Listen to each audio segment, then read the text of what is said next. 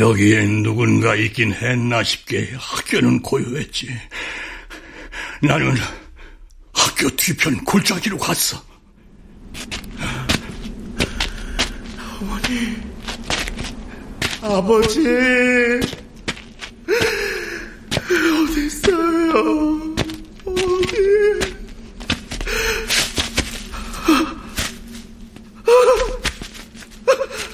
안 돼! 안 돼!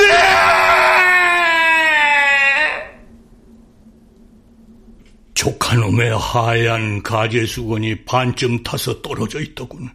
새까맣게 탄 나무들 사이사이마다 흔적을 알아볼 수 없는 잿더미들이.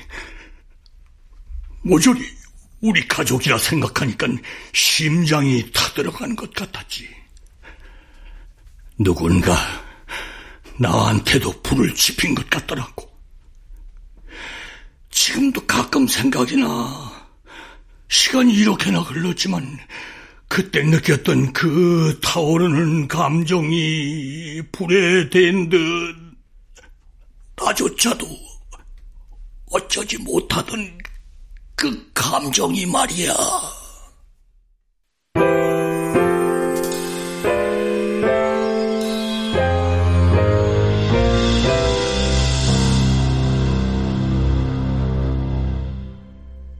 라디오 극장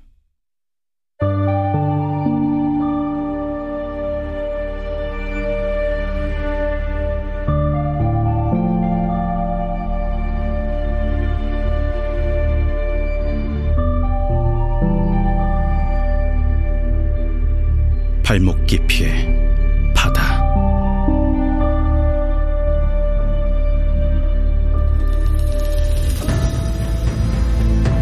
원작 최민호 극본 이주향 연출 황영선. 열여섯 번째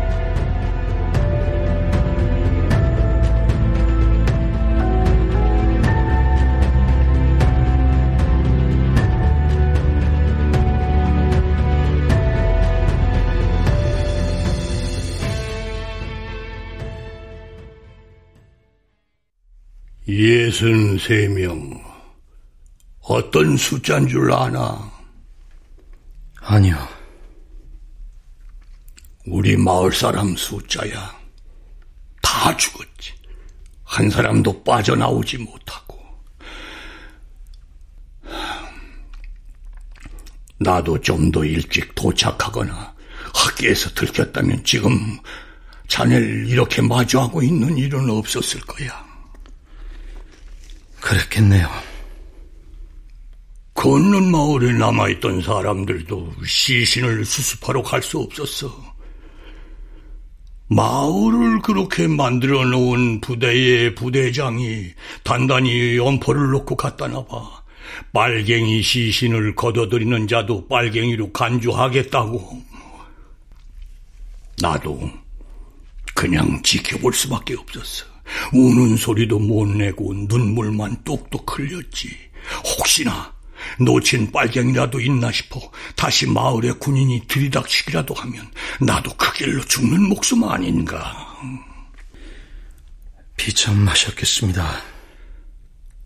그래, 내가 기억하는 한 가장 비참했던 기억이야.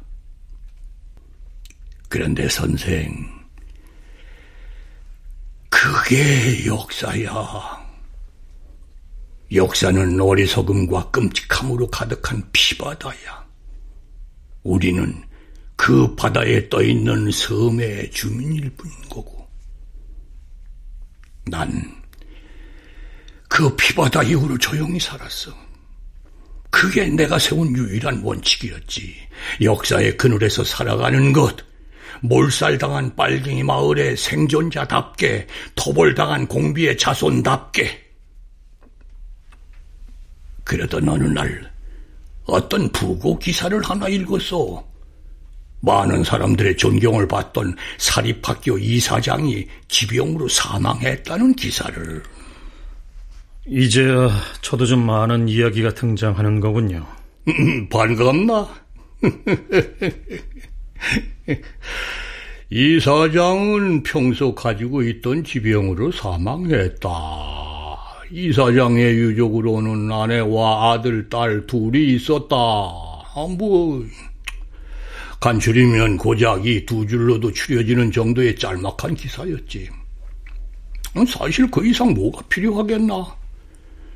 이미 죽어버린 사람의 인생 같은 게 뭐가 궁금하다고. 하지만 지금 선생과 내가 이렇게 만나서 얘기를 나누는 시점에선 이 얘기가 왜 이렇게 튀어나왔는가 궁금해지지 않을 수 없지. 사실 제가 아는 지금 일어나는 모든 일의 시초는 그 이사장에서부터였거든요. 그랬겠지. 세상에는 말하지 못하는 게 말할 수 있는 것보다 훨씬 많고, 그래서 신문도 다 담지 못해. 이를테면 말이야, 선생. 그런 짧은 부고 기사에는 죽은 이사장께서 젊은 시절 부대장으로 견벽 청야 작전을 훌륭히 수행했고, 그가 세운 전공 중에는 내 고향 마을에서 암약하던 공비 전원을 토벌한 것도 포함되어 있다는 사실까지는 쓸 수도 쓸 필요도 없어. 그렇지? 그 이사장이란 사람이 토벌 작전을 지휘하던 부대장이란 말씀입니까? 그래, 그래. 설사 어느 똑똑한 기자가 그 사실을 알아냈다고 하더라도 그래서 그 기사를 후루룩 갈겨 썼다 하더라도 그 부대장이 나와 사업을 같이 했으며 내 사업이 그분 덕에 컸다는 사실까지는 알 수가 없을 거야. 아, 이거 좀 놀라운데요. 음, 놀랍고도 재밌지. 근데 어떻게 그 이사장과 손을 잡을 생각을 하신 겁니까? 나라고 가족의 원수와 사업 따위를 하고 싶었던 건 아니야. 하지만은 살다 보면 어느 순간에는 선택을 해야지. 선택이란 무릇 어느 한쪽에 치우치기 마련이고 자연스레 이루어지는 거거든. 나처럼 비밀스러운 과거를 묻어두고 산다면 더더욱 이 돈이란 게참 그래. 뭐 그 복잡한 정황까지 구구절절 늘어놓고 싶지는 않네. 그럼 그 이사장과 사업을 하면서부터 누이의 존재를 알고 있었던 겁니까? 음, 그렇진 않아. 내가 알게 된 건 좀 더 뒤야. 이사장이 죽고 아드님, 그러니까 도련님이 나한테 부탁을 했을 때지. 은밀하게 나를 불러 지 아버지의 죽음의 진실을 밝혀달라더군. 음, 부탁을 받고 움직이다가 살인범으로 짐작되는 젊은 여자의 뒤에 인쇄소 하는 친구들이 있다는 얘기를 듣고 그 친구들이 어디를 주로 다니는지도 파악하게 됐지. 그 술집도 그렇게 해서 간 건데 거기서 내 누이를 본 거야.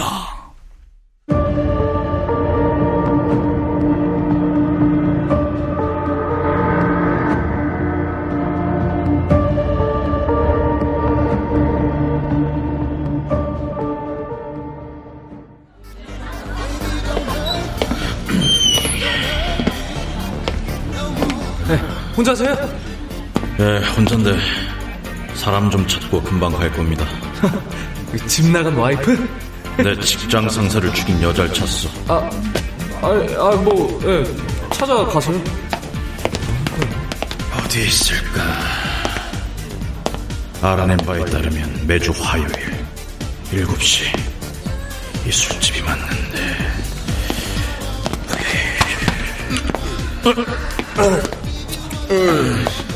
연하게 됐습니다. 아, 아닙니다.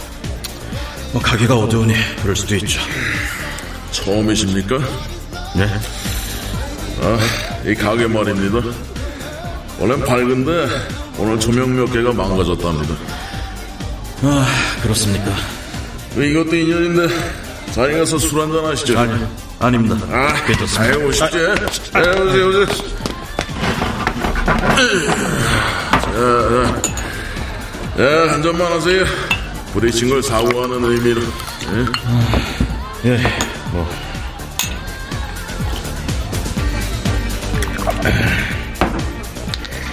근데 혼자 오신 겁니까? 아니요. 회사 동료들이랑 왔는데 다들 담배며 통하며 화장실이며 볼일 보러 갔습니다. 어, 저기 한 사람 오네요. 어디? 아, 예쁘죠? 예? 저, 저, 저게 무슨, 이, 이게 무슨. 자, 자, 자, 자, 자, 잘못했습니다.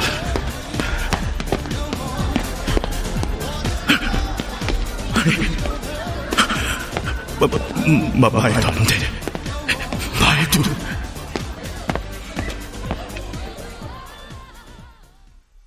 나는 말이지. 그때까지 나한테 누이가 있었다는 사실도 오랫동안 잊고 살았어. 왜냐고? 죽었으니까. 죽은 사람은 있는 게 상책이니까. 나보다 두 살 많고 같은 마을 청년과 결혼해서 아들 하나 딸 하나를 두었고 그 겨울에 마을 사람들과 같이 공비로 몰려서 모조리 싸그리 다 같이 죽었으니까 그런데 본 거야. 옛날 그 모습 그대로 그 술집 문을 열고 걸어오는 누이를 난 내가 미친 줄 알았어. 아, 니 미쳐도 왜 하필 누이를 보지? 왜 지금까지 잊고 살았던 사람을 왜? 죽은 건 맞는 거죠? 선생 내가 뭘 했어? 옛날 모습 그대로라고 하지 않았나? 그리고 죽은 건 내가 다 확인했다고 서류도 보고 그랬다고 그 마을에서 살아남은 사람은 나 빼고는 아무도 없다는 걸 똑똑하게 확인했다 이 말이야. 듣고도 믿을 수가 없어서 말입니다. 나, 나는 보고도 믿지 못했네. 다시 술집 문을 열고 들어가서 재차 확인했지. 맞았어. 몇 번이고 보고 또 봐도 누이가 맞았다고. 그런데 핏줄을 다시 찾았다는 기쁨은 없고 공포에 휩싸였네. 무서워 죽을 것 같았지. 왜냐하면 그거는 순리를 벗어난 존재였으니까. 근데도 눈물이 나더군. 엉엉 꺼꺼 하염없이 계속 미친놈처럼 오열했지. 대화를 나눴나요? 무서웠다니까 보고서 공포에 떨다 혼자 울고.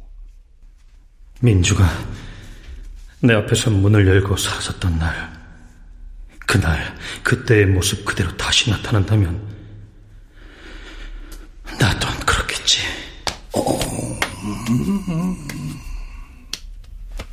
자, 그럼 이제 현재야. 현재 얘기를 해야겠지. 가장 중요한 건 지금 바로 이 순간이니까.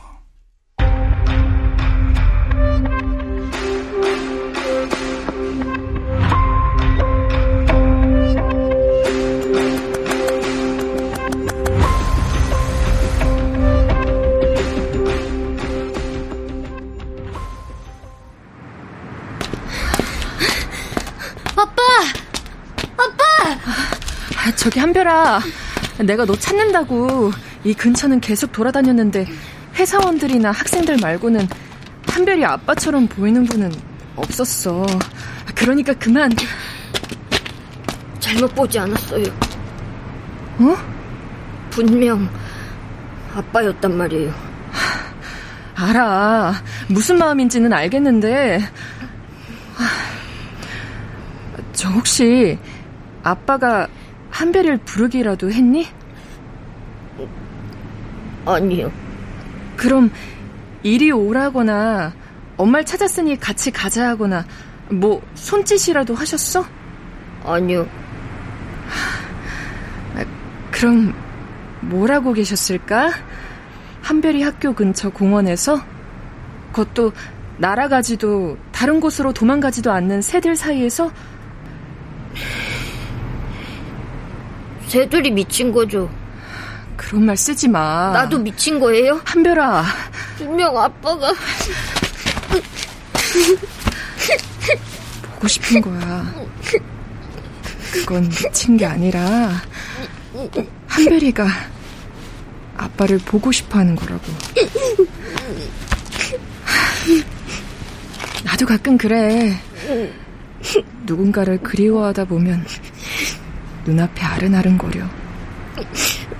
아빠랑 처음으로 이렇게 떨어져서 그런 거예요? 그럴 수도 있지. 아빠는 엄마를 찾았을까요? 찾고 계실 거야. 연락하실 거고. 그때 아빠가 한별이를 찾아다니지 않으려면 한별이가 있어야 할 곳에 있어야 해. 네. 그러니까 아줌마랑 같이 가자. 아빠가 엄마를 찾아 돌아오시면 널 찾지 않고도 만날 수 있게. 응? 네.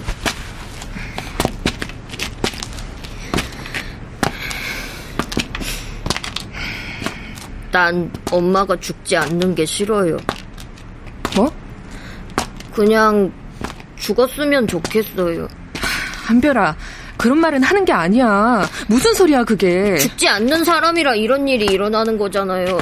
만약 엄마가 죽을 수도 있는 사람이었다면 이번처럼 집을 나가서 사라지지도 않을 건데. 안 그래요? 그건 내가 다 모르는 것 같죠? 나도 알 건 다 알아요. 우리 아빠 인쇄소에 찾아와서 엄마를 죽이겠다고 협박한 사람들. 그 사람들도 우리 엄마가 죽지 않기 때문에 찾고 있는 거잖아요. 엄만 잘못한 게 없는데 오히려 없는 듯 죽어 사는 사람인데 왜 굳이 찾아와서 죽이겠단 건데요? 내가 곰곰이 생각해 봤어요. 그건 엄마가 무슨 수를 써서라도 죽지 않기 때문이에요. 근데 근데 이젠 알아낸 거죠. 뭘 말이야? 우리 엄마를 죽일 수 있는 그 무슨 수라는 거요. 그 수를 드디어 알아낸 거예요.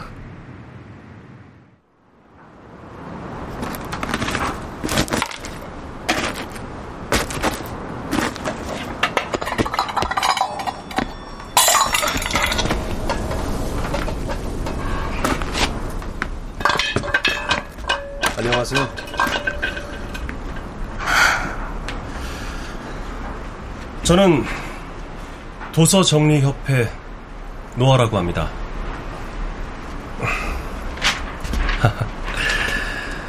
정말 신기하네요. 안못 보는 이발사가 그려준 그림이랑 꽤나 닮았어요. 아무도 기억하지 못하던데 예리한 이발사의 손끝은 속이지 못했나 봅니다. 처음 뵙겠습니다. 정 묘진 씨.